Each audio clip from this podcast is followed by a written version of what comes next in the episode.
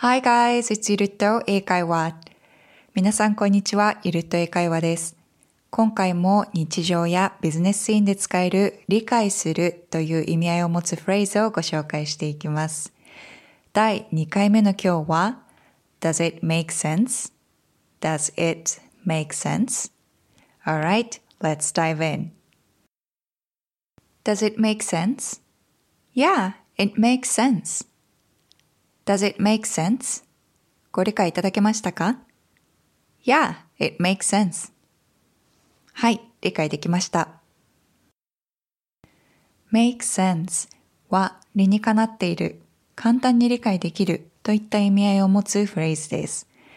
話していて相手に自分の意図を理解してもらえているのかちょっと不安だなという時もあると思います。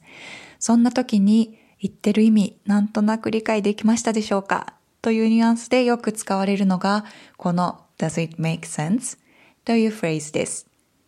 理解するという単語で有名なのは understand というものだと思いますが、understand は熟知するという意味合いが強く、どちらかというと理解のレベルがちょっと高いイメージがあります。